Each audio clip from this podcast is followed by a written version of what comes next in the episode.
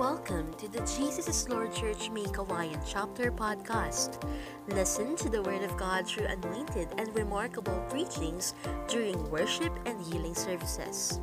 Walk and bloom in your spiritual life by listening and meditating on God's Word. We can't wait to be part of your spiritual journey. Listen and connect with us. To deliver us the Word of God, let's welcome our beloved church pastor, Pastora Diwani Oliva. Praise God! Hallelujah! Pumalakpak po ang lahat ng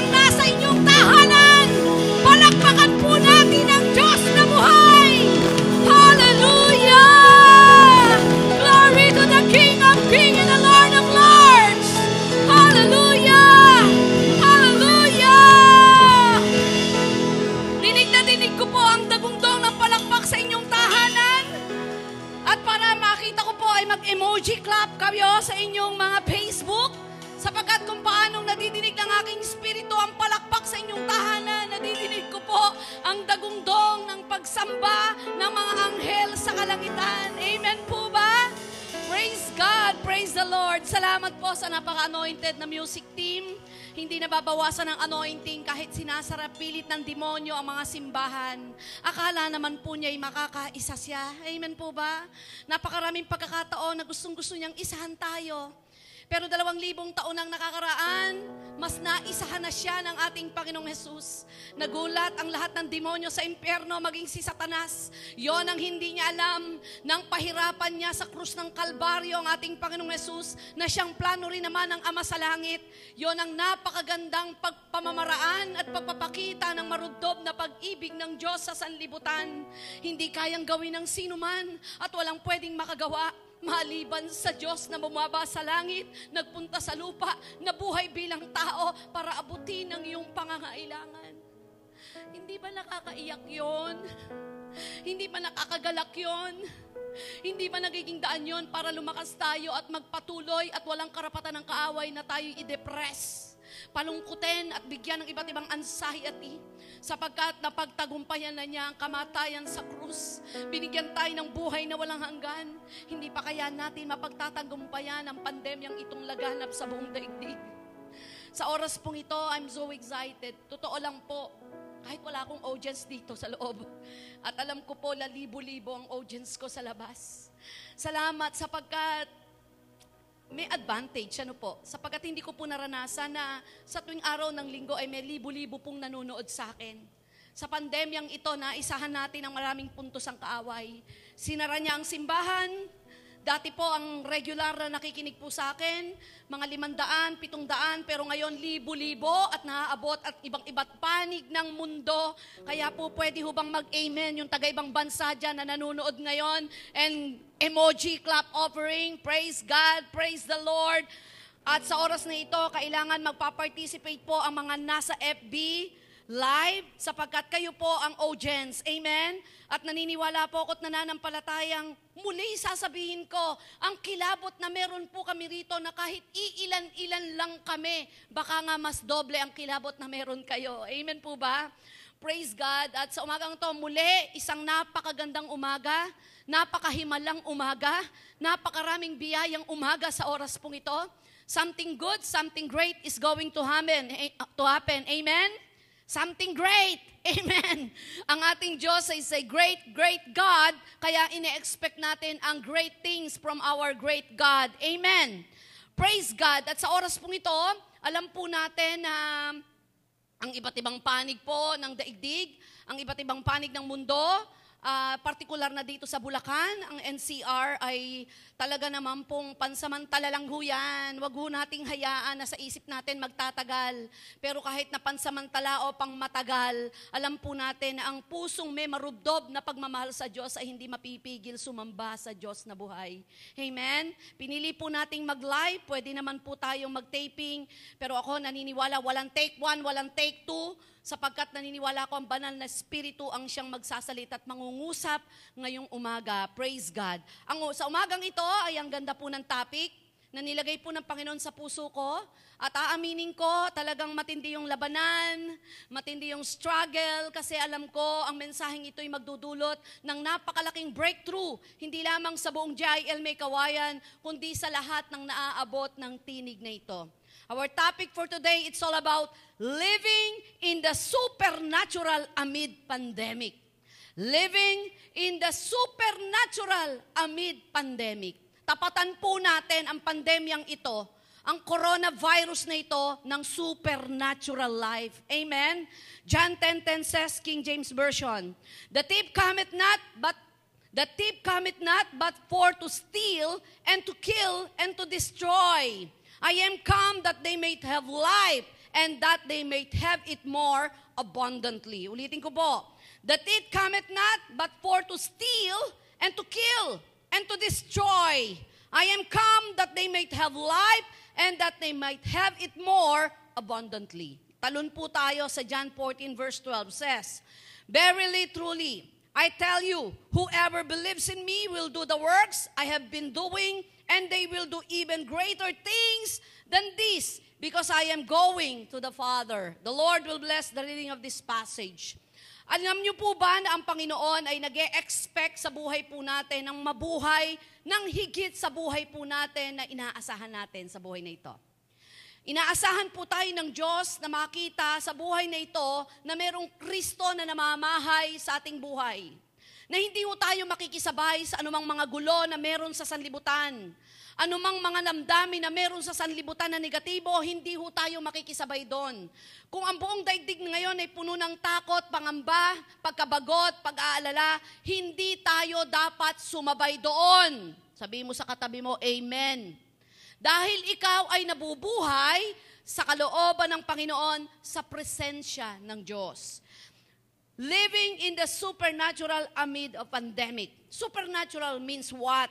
It is the manifestations of God's presence. Pag sinabing supernatural, nagkakaroon ng paglalarawan na narito ang presensya ng Diyos.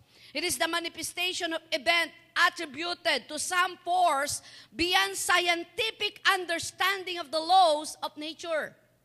Bibigyan ko kayo ng halimbawa. Kahit sinong matalino na may alam sa science, hindi kaya nilang ipaliwanag sa sarili ng kaalaman kung bakit nahati ang dagat sa panahon ni Moses. Kung paanong umulan at sa nanggaling ang man at pugo sa panahon ni Moses. Kung paanong gumagaling ang mga tao nung araw na walang ininom na gamot.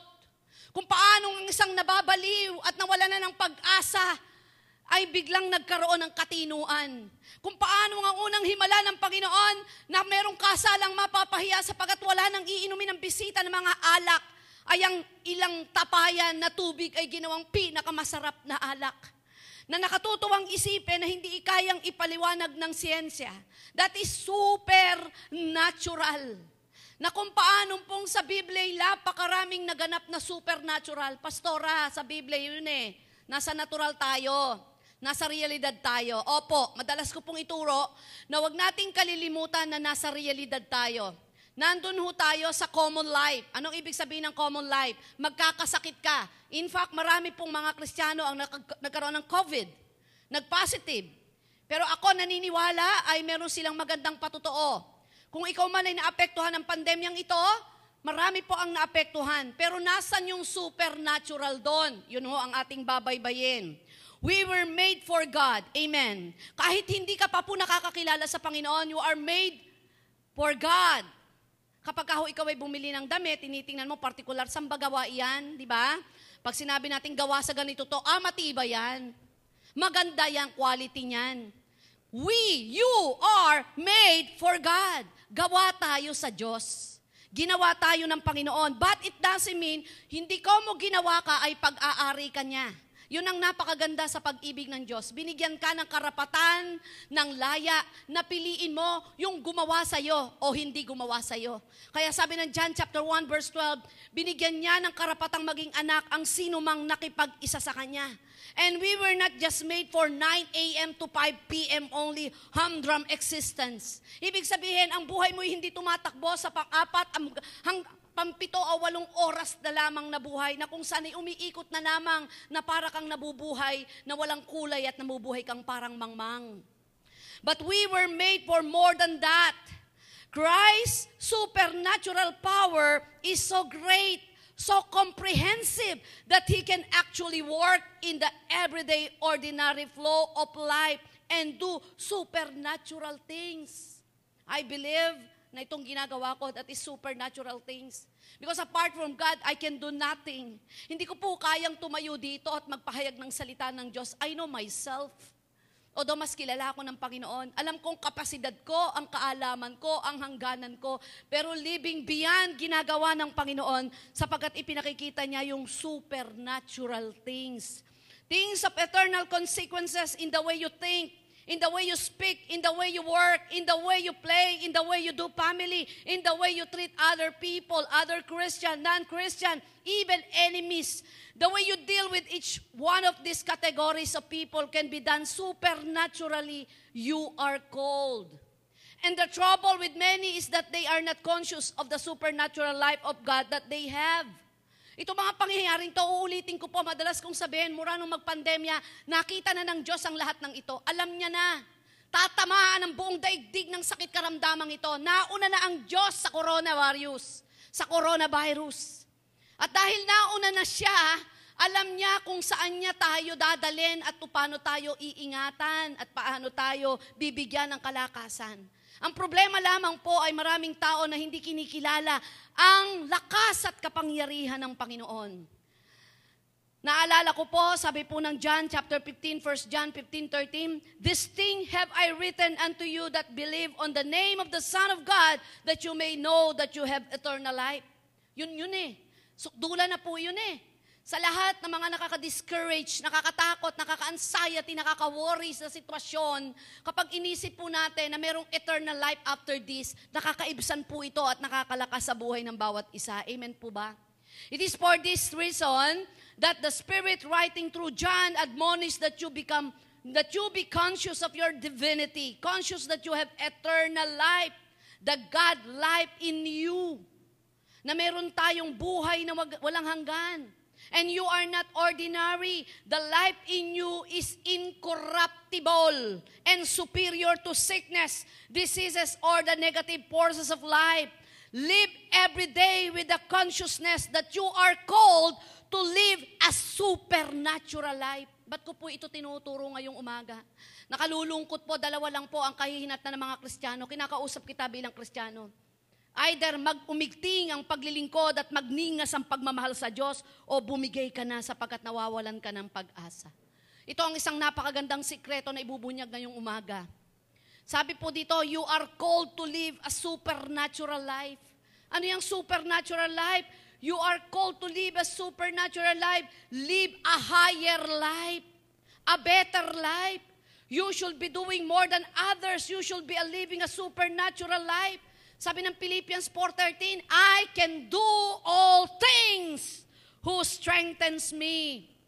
Hindi masasabi ni Apostol Pablo to kung hindi katotohanan ng kanyang nararanasan at kinikilala ang Diyos na nagbibigay sa kanya ng kakaibang lakas. I can do all. Everybody say all. Yan. I-type nyo po sa inyo pong Facebook, sa inyong comment, all things. I can do all things. Magagawa ko ang lahat ng bagay. Anong bagay? Mapagtagumpayan ang lahat ng nangyayaring yan. Ang problema sa pamilya. Ang nararamdaman mong pain sa puso mo. Ang mga sitwasyon na di mo maintindihan at maunawaan. Ang kahirapan ng buhay at sakit karamdaman. Kasama na ang sitwasyong di mo malusutan. I can do all things through Christ who strengthen me. That is supernatural life. Nagagawa mong itaas ang iyong kamay at magpuri sa kabila ng sitwasyon na merong kang hinaharap. Yung kapitbahay mo, suicide na. Nagwawala na sa Facebook. Binabandera na ang kalagayan, pero ikaw, hindi ka mahalataan, di hindi ka maaninagan. Walang-wala ka na pala. Bagsak na bagsak na palang kinakaharap mo, pero nakatayo ka pa rin sapagkat iniisip mong malalagpasan ko to. I can do all things. All things. Kasama tong kahirapang pinagdadaanan ko. Kasama tong sakit karamdaman. Kasama tong mga conflict sa relasyon. Kasama tong lahat. Bakit? Because you are called to live a supernatural life. And letter B, you are called to have a supernatural character. Sometimes living with other Christian can be difficult. Totoo po yan. It is a challenge. But supernatural love for the family of God and a supernatural stance toward the outside world, dealing with other people, even humble, lowly, poor people, dealing with them well, a life of hospitality in which you're opening your homes, a life in which you just feel like you're encountering God. People are encountering God when they encounter you. Ito ho yung panahon na dapat abutin po natin ang nakararami. No po. Hindi ho sapat na magsabi tayo ng mahal kita kung hindi mo ipadadamat meron kang hindi gagawin. Sapagat ang Panginoon na hindi lamang sumi, su, su, su, tumingin mula sa langit, hindi sumilip, binuksan ang pinto ng langit at sinigaw na, Mahal ko kayo! Hindi eh. In fact, ang Panginoon hindi pala salita, palagala, palagawa lang. Ginawa niyang mamatay sa krus ng Kalbaryo. Merong action. Ang love kasi dapat may action. Kaya wag mong paniwalaan niyang nagmamahal sa iyo pero ayaw kang pakasalan pero nagsasama na kayo. Ops, sorry po, mahal ko po kayo. Kasi kapag mahal mo lahat ng bagay, meron kay kaya mong ibigay. Di ba? Kapag talagang yan, ta, babaeng yan ay seseryosohin mo at yung lalaking yan ay seseryosohin mo, talagang ipakikita mo kahit kaninong mahal ko to at kaya kong ibigay anumang meron ako dahil mahal ko siya. Ganon si Lord. Ang pagmamahal niya ay hindi nalimitahan. Hindi ho napigil sapagkat nagawa niyang mamatay sa krus ng Kalbaryo. You are called for what? You are called to have a supernatural character. Character for what? Ephesians chapter 2 verse 2 says, Be completely humble and gentle, be patient, bearing with one another in love. Alam ko pong mahirap ito, pero ito po yung supernatural. Yung bang, sabi nga ng Bible eh, kapag sinampal ka sa kaliwa, pasampal mo na yung kanan. Di ba? Ilang beses kang magpapatawad sa mga taong paulit-ulit kang sinasaktan. Hindi ka na kumikibot, wala ka nang ginagawa. Pero patuloy kang sinasaktan. Ang sagot po'y pagpapatawad. Sapagkat wala kang karapatang sumaya kung hindi ka marunong magpatawad. Kang karapatang magmahal kung hindi ka handang masaktan sapagkat lahat ng iyong nararanasan na masasakit ay naranasan ng Panginoon. That is supernatural character. Christ humbled himself when he went to the cross to die for our sin. He is gentle with everyone who comes to him, forgiving them. Yung ating mga nararanasan, kumpara po natin sa Panginoon, hindi ka pa yata naduran, hindi ka pa pinako sa krus, hindi ka pa hinubaran, hindi ka pa biglang binitin sa ere at iniwan na walang, walang wala. Sabi ng Romans chapter 12 verse 1, I beseech you therefore, brethren, by the mercies of God, that you present your bodies a living sacrifice, holy, acceptable to God, which is your reasonable service. That is supernatural character. And letter C, you are called to experience supernatural zeal in service. When you accept Jesus as a, as a Lord, your personal Savior, automatic yun eh. Meron kang gustong gawin na mapaligaya ang Diyos. Matik na yon gusto mong maglingkod. Ang problema, haharangin ka ng sitwasyon. Haharangin ka ng kawalan ng trabaho, haharangin ka ng in love ka, haharangin ka ng sitwasyon. Pero huwag kang magpaharang, hanggang harang lang yan. Kapag ginusto mong tumawid, makatatawid ka dyan. Amen po ba? Pag gusto mong tumawid, kahit harangan ka, dahil ang motibo mo'y maglingkod sa Panginoon. Romans chapter 12 verse 11 says, Never be lacking in zeal, but keep your spiritual fervor serving the Lord. One of the things that you have to understand if you want to be used of God is that you don't do it on the natural level.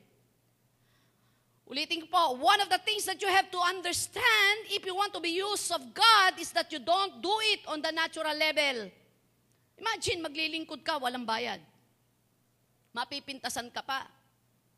Lahat ng sakripisyong gagawin mo, charge lahat kay Lord John. Hindi ganun kadali. Uulitin ko po ha. Sabi nung isa hong nagdi-disciple, maglingkod ka kasi pag naglingkod ka, wala ka ng problema. Ay, hindi ho, totoo yun. Hindi totoo. Kasi yung mga taong dating mahal ka, hindi ka na mamahalin kapag naglingkod ka at inayos mo buhay mo. Yung dating kasama mo na walwal ang buhay, iiwan ka na niyan. Yung kainuman mo, yung kasamahan mong pam- ng bababae kayo, yung mga pagsisinungaling nyo sa school, yung mga, yung mga ginagawa nyo na hindi alam ng sino man. Yung dalawang pagkatao mo magiging isa na lang dahil matino ka pag nasa bahay, pero pag nasa ibang lugar ka na, nagwawalwal ka na.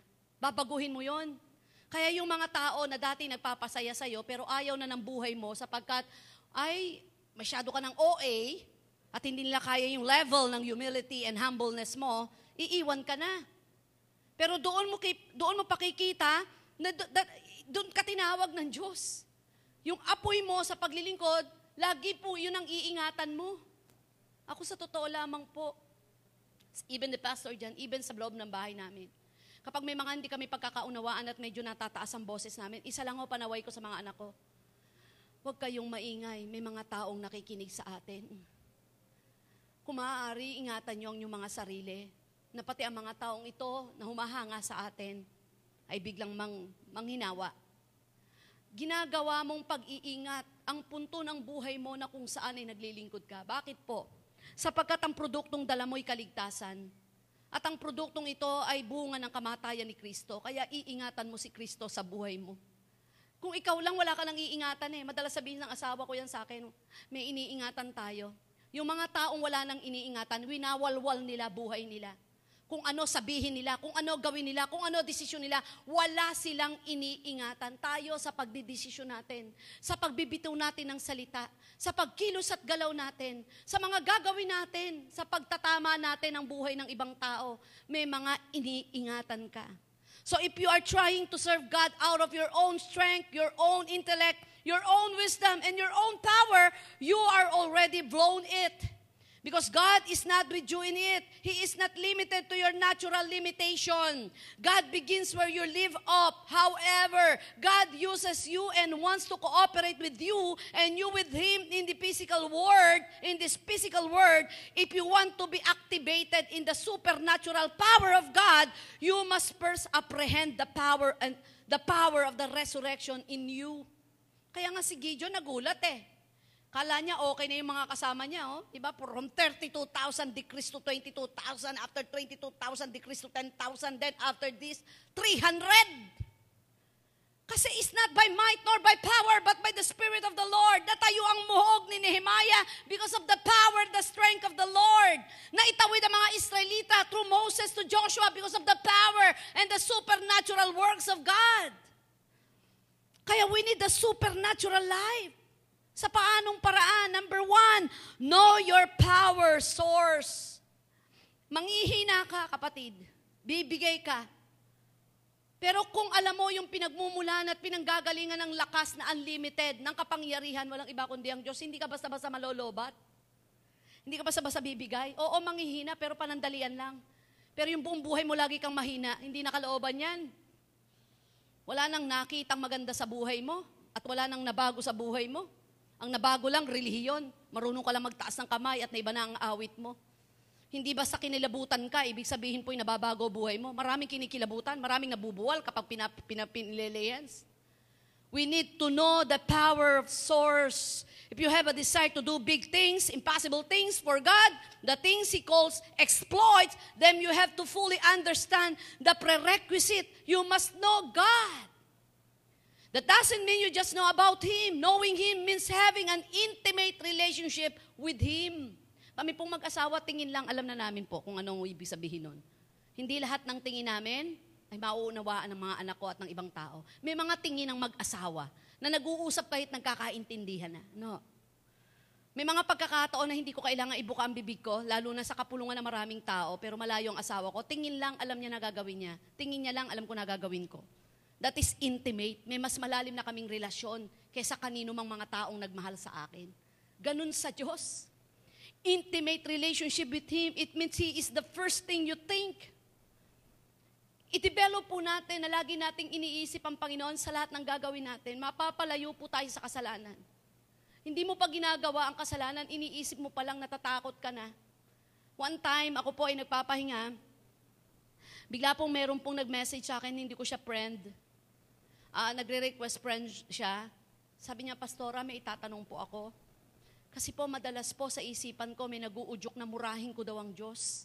Lapastanganin ko daw ang Diyos. Pero sa puso ko, umiiyak ako, hindi iyon ang gusto ko. Nagkakasala po ba ako? Tuwan-tuwa po ako sa kanya, yung kanyang kainosentihan, yung pag-iingat niya na malapastangan ng Diyos. Sabi ko, kapatid, hindi. Sapagkat yan ay kumakatok lang sa pintuan ng isip mo. Kapag pinagbuksan mo at in-entertain mo at minura mo na ang Diyos at binastos mo na, nagkakasala ka na. Walang kakayanan ng demonyo na basta-basta kapasukin. Mag-o-offer lang siya. Ang mata, ang pinakakakatukin ng kaaway kapag nakakita ka ng mga bagay-bagay at material na nanararahuyo ng isip at puso mo.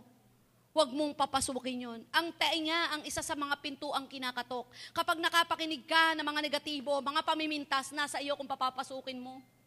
Kaya dapat po na magbantay po tayo sa buhay na ito sapagkat pahihinain ka ng sitwasyon. Huwag mong hayaang humina ka dahil sa sitwasyong meron ka ngayon. Huwag mong hayaang pahinain ka ng mga taong walang direksyon ng buhay. Huwag mong hayaang pahinain ka ng mga kakulangan mo ngayon. Go to the power of, go to the source of power. Walang iba kundi ang Diyos na hindi nalilimitahan ang kapangyarihan. Siya yung ating power source. Sa anong paraan? Matthew 6:31 to 33. So do not worry, saying the Lord, what shall we eat or what shall we drink or what you what shall we wear? Uh, kapag ikaw po pala talaga ay laging nando sa power source, hindi ka basta-basta maaapektuhan ng nangyayari no, na nagaganap. Ano? Kanina umaga, sabi ng asawa ko, Nakakatuwa oh, sabi niya merong dumating sa Gcash ko. Small things lang lang naman. Sabi ko, kasi kami oh, small things or big things, pareho lang namin pinagpapasalamat eh. Bigyan niyo ako ng mainit na pandesal at bigyan mo ako ng hamburger na galing sa Dubai. Pareho lang po yan eh. Mayabang pakinggan pero pareho lang po yan. Bigyan mo ako ng sapatos na nagkakahalaga ng 20 mil at pagsuotin mo ako na nagkataong gustong gusto ko na galing sa Divisoryang 80 pesos. Pareho lang ng gala ko yan. Dahil sa akin, walang label ang lahat ng iyan, sapagkat ang label ko ay yung bigyan ako ng kasiyahan sa Diyos, ano man ang meron ako. Hindi ko label na ano ba yung tatak, ano ba yung kinakain ko, sapagkat ang label ko ay yung nakakain ko kahit ano na mayroong panlasa. Nakakalungkot po, ano po. Ito ho yung panahon ng pagpapadama ng pagmamahal, eh, no? Lalo na yung sakit na ito, ang number one tinatanggal, panlasa. Now, na-appreciate na po natin na-appreciate na po natin na huwag magreklamo kung anong pagkain na nasa harapan natin. Pang-amoy. Na-appreciate na po natin yung pang-amoy. For the pagans run after all these things, and your heavenly Father knows that you need them, but seek first the kingdom of God and His righteousness, and all these things will be given us to you as well. So dito nakita po natin na kung paano natin makikita yung source of power, power source, walang iba to seek Him first, the kingdom of God. Even King Paul, even the Apostle Paul, Having an intimate living connection with Jesus was worth more than everything he had previously considered valuable. He said his determined purpose was to know him. This is the purpose I've made my own and it can be yours. Philippians chapter 3 verse 10. For my determined purpose is that may I know him, that I may progressively become more deeply and intimately acquainted with him, and that I may in the same way come to know the power of overflowing from his resurrection. Kaya si Paul laging malakas. Kung gusto nating laging malakas, punta po tayo sa power source. Walang iba kundi si Lord. And number two, be filled with the spirit of greater works. Everybody say greater works. Come on, ka-FB. Lagay mo po sa inyong comment, greater works. Sulat nyo po yan. You will receive greater works. Sapagat ang Diyos ay malaking Diyos, pang malakihan siya. Kaya nung ang babaeng ikinasal o lalaking kinasal na to, ang mag-asawang ito, maubusan po ng alak. Ano inihanda niya? Tapa-tapayang masasarap na alak. Greater works. Nung magugutom na mga Israelita, hindi biro ang pinakaing pugo at mana na hindi, pa, hindi pa nila natikman sa tanang buhay nila. Ang Diyos ay malakihang magpala. Amen po ba? At iyon ay ayon sa size ng pananampalataya mo. Eh, mangangarap ka, di, lakihan mo na pangarap mo. Ako ho, natutunan ko po to sa aking mahal na area head eh. Motivated po ako noon. Diwani, kung ikaw ay magta-target ng mga taong gusto mong ilapit sa Diyos pag magkukursada ka, at binilang mo ang leaders mo, at ang leader mo ay nasa isang daan, huwag kang magta-target ng dalawang daan. Kayang-kaya yan, tigdadalawa lang sila. Target ng tao yon. Targetin mo libo.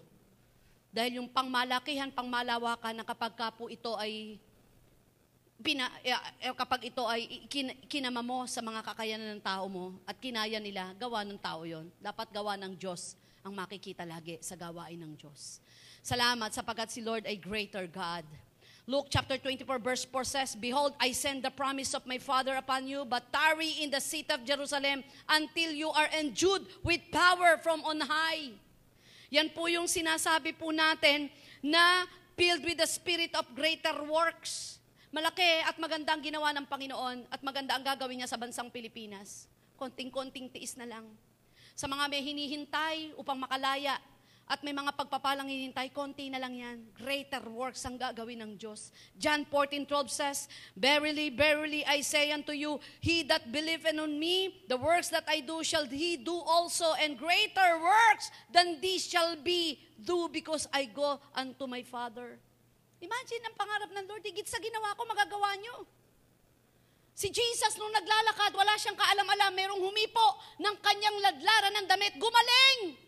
Pero malupit si Peter, sila Paul, damit lang nila kapag hindi nila kayang punta ng mga tao, yung mga dilintar nila, pinadadala at inilagay sa katawan ng may sakit at mamatay na gumagaling. Anino lang nilag may gumagaling na. Kaya sinabi ni Jesus, higit sa ginawa ko ay magagawa nyo, that is greater works. At after ang Lord na bulsa mo, ang hapagkainan mo, ang magkatrabaho ka ng maayos, hindi yung isang kahig, isang tuka, hindi yan ang will ng Lord eh. Pasensya na po, walang panlalait na kasama to. Hindi kalooban ng Diyos na maging timawa tayo sa pagpapala. Balik tayo sa John 10.10. Yun ho yung pangarap ng Diyos. That is supernatural abundance. Na parito ang kaaway para nakawin ang kaligayahan mo. Para sirain ang buhay mo. Magnakaw, sumirat, pumatay ang kapayapaan mo, ang pag-asa mo. Pero naparito ng Diyos para bigyan tayo ng greater works. Buhay na ganap at kaaya-aya. Greater works exploits that what Jesus expects us to do and we can we and we can when we yield to the Holy Spirit who dwells within us. We need the power of the Holy Spirit to guide us, to lead us, to convict us, uh, lagi ho tayo mak- mag- makipag-ulayaw sa banal na spirito. Ano po? John 5:26 But the testimony that I have is greater than of John for the works that the Father has given me to accomplish that very works that I am doing bear witness about me that the Father hath sent me. Be filled ng ano po, ng Spirit ng Lord. Be filled with the Spirit of greater works. Hayaan mo ang maging kaisapan mo, malaki ang gagawin ng Diyos sa Pilipinas, sa pamilya ko. Kung may malaki ka mang problema, hindi nalalaki yan sa malaking Diyos na pinaglilingkuran mo. God is bigger and greater than your problem. Be filled with a giant faith. Of course, if you expect greater things, you must develop the giant faith. Faith, believing what God has said. It is the foundation for a supernatural life. John chapter 6 verse 28 to 29 says, Then they asked him, What must we do to do the works of requires? And Jesus answered, The work of God is this, to believe in the one He has sent me. Doon magsisimula po yung faith. Maniwala kang may gagawin ng Diyos. Manampalataya kang may gagawin ng Diyos. Alam niyo, ito pong pandemyang ito, testimony lang po. Ah, hindi ko na po nagagawang pumunta ng ospital para patungan ng kamay ang mga may sakit. Ang mga taong naiib, nalulungkot ay para puntahan at kamayan, yakapin at tapikin ang balikat, eh, hindi ko na po nagagawa. Dalawin ng mga nalulungkot, dalawin ng mga sawi, hindi ko na po nagagawa. Through phone na lang po. Nung isang araw po ay may pinag-pray po ko through phone. May sakit at karamdaman, hindi malaman ang gagawin sapagkat wala pong tumatanggap na ospital. Marami po akong na-encounter na ganito. Life and death na po, but praise God, purihin ng Diyos. Gumaling po sila sa pamagitan ng panalangin. Ang nag-ugnay lamang po'y telepono. Nakita po natin yung greater works ng Panginoon. Hindi mo na nahawakan. Hindi mo na nahipot ni hindi mo na nakita. Nag-pray lang kayo through phone pero gumaling. Faith giant accomplished great things by faith, by believing in God. Hebrews 11 verse 1 says, Now faith is the substance of things hoped for, for the evidence of things not seen. We need to learn to stand on God's promises and appropriate them in our lives. Never will you find in the Bible where God wanted His people to be poor, sick, or defeated. Never, never, never, and it didn't happen. Walang nilagay sa Bible na ang anak niya, ang mga tunay na sasamba sa kanya, ay mamumuhay ng mahirap. Sabi ng Bible, oo, may trouble kayo. Oo, may mga sitwasyon, pero mag, maging payapa ang buhay nyo sapagat napagtagumpayan ko na ang lahat ng labang ito. Amen po ba? Emoji nga po dyan, clap. Praise God. Palakpakan natin si Lord. Amen. And number four, huli na po, believe that with God, all things are possible. Of course, nag-expect ka ng greater things. Nag-desire ka ng giant faith. Ano mangyayari? Maniwala ka na walang imposible sa Diyos, that all things are possible. The fact is, God has a purpose for your life that existing and beyond anything you can imagine. Without the Holy Spirit revealing it, you may not feel able to do greater things, but you can. Just realize God never intended you to do them on your own. God knows what He put in you and what He can do in you. Alam po niya, ng Diyos ang kaya niyang gawin sa buhay mo at ang gusto niyang gawin. Ephesians chapter 3 verse 20 says, He is able to do exceeding, exceeding abundantly above all that we ask or think according to the power that worketh in us. Higit po sa ating inaasahan ay kayang gawin ng Diyos. Kapatid, nasa imposible ka bang kalagayan? Ang Diyos ay posible sa lahat. We, we as a Christian, as a body of Christ, are vessel that God works through accomplish His will. Maahayag ang kapangyarihan ng Diyos, lalo na po itong pandemyang ito, ba't nagtatagal? Ito po'y panggising upang tayong lahat ay tumingala at makita po natin ang Diyos ang nagmamahal at may kayang gawin sa lahat. Hindi na po itong sukatan ang dami ng naipon mo. Tandaan po natin, kahit nakapaghanda ka pa o marami kang stock na pera, walang sinisino ang pandemyang sakit na ito. Mayaman man, matalino, kinikilala man, politik, politiko man. Religyoso man o hindi, walang sinisino. So we need the presence of God. For we are His workmanship, Ephesians 2.10, created in Christ Jesus unto good works, which God hath before ordained that we should walk in them. Exploit should not be unusual for us. Remember, we are working with God Himself. We should expect miracles. Nag-expect po ba kayo ng miracles? Amen. That is supernatural works coming from God. Scripture reveals the truth over and over. With God, nothing shall be impossible. Luke chapter 1, verse 37. The things which are impossible with men are all possible with God. Luke chapter 18, verse 27. With God, all things are possible. Matthew chapter 19, verse 26. And all things are possible to him that believeth. Mark chapter 9, verse 23. Ang Diyos ay punong-puno ng mga kakaibang galaw at himala na galing po sa kapangyarihan ng Diyos. Higit kailanman sa nangyayaring pandemyang ito na pinagtatagal pa ang sitwasyon, higit nating kailangan na mabuhay po tayo sa presensya ng ating Diyos. We have a vital relationship with the one who makes the impossible possible. Anong kalagayan mo ngayon, kapatid? Nagpaswab ba ang buong pamilya mo at ngayon ay positibo ang ilan? Anong kalagayan ng business mo, kapatid? Anong relasyon mo ngayon? Ikaw na kung saan ay hindi mo alam ang kaya mong gawin at nalilito ka na. Tandaan po natin, in conclusion, the heroes of faith recorded in the Bible knew God and they did supernatural things. They believed God when He said, I will be with you. Exodus chapter 3 verse 12 and Isaiah chapter 41 verse 10. Their faith was anchored on the promise of God. And because God was with them, they were not limited to the natural realm. The giants did not matter to David. God was with him. The flood didn't matter to Noah. God was with him. Age didn't matter to Abraham. God with God was with him. He is still the God of the supernatural. And God is still with us. He has planned to do greater things to each of us. When we truly get to know Him, we will trust Him, believe His word, and not be afraid to act on it. That's called walking by faith, and faith is where all exploit, exploits in God's begin. Again, to live in a supernatural amid a pandemic, remember this. Know your power source. Kapos ka na ba sa lakas, kapatid?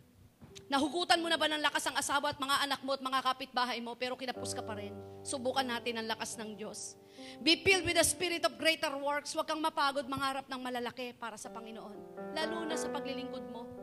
Kung ito may magbibigay ng kaluguran sa Diyos, Humingi ka ng pagpapala, hindi para sa'yo lang, kundi para magamit na pagpapala ka sa iba. Labanan po ngayon ang mabubuting bagay na gagawin ng mga taong tunay na may pagkakilala sa Diyos. Huwag kang maghalukip-kip. Huwag kang manahimik. Be filled with the spirit of greater works.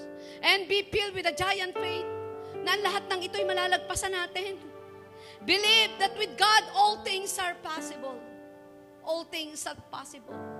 Pwede bang mag-emoji kayo dyan? At praise God at palakpakan natin ang Panginoon. He deserve our worship. He deserve our praise. I can sense in my spirit na meron pong lugmok na lugmok na sa oras na ito. Nasaklot ng takot at pangamba na nagdududa na sa pwedeng gawin ng Diyos. I believe that God is not limited by time, by place. Hindi mo siya nalilimitahan ng lugar at oras at pangyayari. Unlimited ang kanyang kapangyarihan. Kung dumating na sa punto ng buhay mo na wala nang makaunawa at makaintindi sa iyo, kapatid, meron akong sasabihin sa iyo. Pakinggan mo to. Tandaan mo, kapatid, tangi ang Diyos lamang ang may kakayanang gumabay sa iyo sa mga araw na hindi mo na alam ang mga nangyayari. Sasama sa iyo sa mga panahong iniwan ka ng lahat o iiwan ka ng lahat. Sasalo sa iyo sa tuwing ikaw ay babagsak. Patuloy niyang ipadarama ang mahal ka niya sa mga minutong nakakalimot ka ng mahalin ang iyong sarili. Ipaglalaban ka ng Panginoon mula sa mapanakit na tadhana. Pangako niya, hindi ka mag-iisa sa mga panahong hindi mo nakilala ang sarili mo. Sa mga panahong nilalamon ka ng sitwasyon at sa mga panahong hindi mo kayang ang bigat ng mundo na meron ka. Bibigyan ka niya ng liwanag sa madilim mong nakaraan at pangakong hindi ka niya susukuan hanggang sa dulo ng walang hanggan. Kaya huwag kang magtaka kapatid kung bakit namatay siya para sa iyo. Ito'y dahil mahalaga ka at lubhang mahal na mahal ka niya. Let us worship the Lord our God. We thank you, Lord, for this supernatural life. Savior of my soul, Give you praise. We give you glory. I confide in you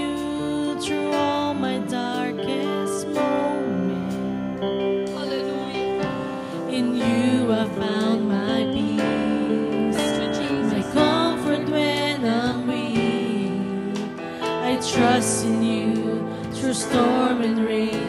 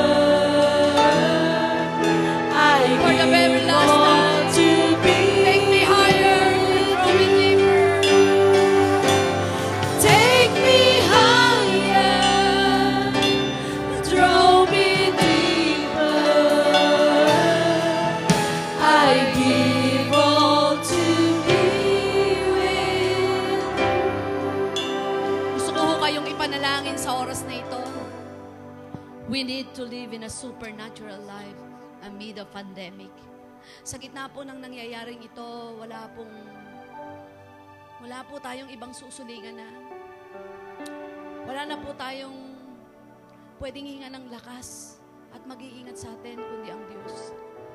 Sabi nga po nung isang pastor natin dito sa Jel May Kawayan, kahit paliguan mo ang sarili mo ng alkohol, kahit takpan mo ang buong katawan mo para hindi ka pasukin ng virus na ito. Pero sino nga ba ang magsasabi may mga nagtaka na hindi na halos lumabas ng bahay pero nagkasakit pat na nga ibang buhay? Hamunan po ito ng pananampalataya, hindi hamunan ng dami ng pagkain sa lamesa. Hindi ang dami ng naipon o laki ng bahay. Hamunan po ito ng tamang pananampalataya sa makapangyarihan ng Diyos. Ang gusto ng Panginoon, mabuhay po tayo ng higit sa buhay na ito. Mabuhay ng may mataas na pag-iisip upang di magapi ng sitwasyon. Panginoon, sa oras pong ito, lumalapit kami sa Diyos na makapangyarihan sa lahat na hindi nalilimitahan ng pwedeng gawin. Salamat po sa pagkakataong ito sapagkat namatay ka sa krus ng Kalbaryo. Ginapi mo ang kamatayan. Binigyan mo kami ng isa-isang lugar dyan sa kalangitan upang ang sino mang sumampalataya sa di mapahamak kundi magkaroon ng buhay na walang hanggan. Yan ang dahilan kung bakit ka namatay. At nais mong mabuhay kami ng merong kalakasan at katagumpayan na hindi talunan ng anumang sitwasyon. Mabuhay kami ng maligaya sa gabi ng bi- minsan ay binibigyan kami ng kalungkutan at takot ng kaaway. Mabuhay kaming malakas at maging kalakasan ng iba. Mabuhay kami ng may kapananampalataya na naniniwala po kaming kaya naming mapagtagumpayan anumang hamon ng buhay. Hindi mo kami iiwang nag-iisa. Sa lahat ng may sakit karamdaman sa oras na ito, iparanas niyo po ang supernatural healing, Lord. Iparanas mo ang supernatural strength. Iparanas mo, Panginoon, ang supernatural move by the power of your God. By the power of your presence, Lord. I pray, O God, for the healing anointing. In the name of Jesus, from the crown of your head up to the sole of your feet, I declare the supernatural healing. Right now, ikaw na nasa hospital ngayon. Ikaw na ngayon ay naka-quarantine because of the positive ka ng COVID-19. I pray for the healing. I pray for the healing. I pray right now. And I declare the supernatural supply. Supernatural supply for all your needs right now. I declare the peace of mind, joy of salvation. Rabakanda rabasika rabahay. Thank you, Lord. We give you praise and take me higher, O God. Lift your hands. This is the last song.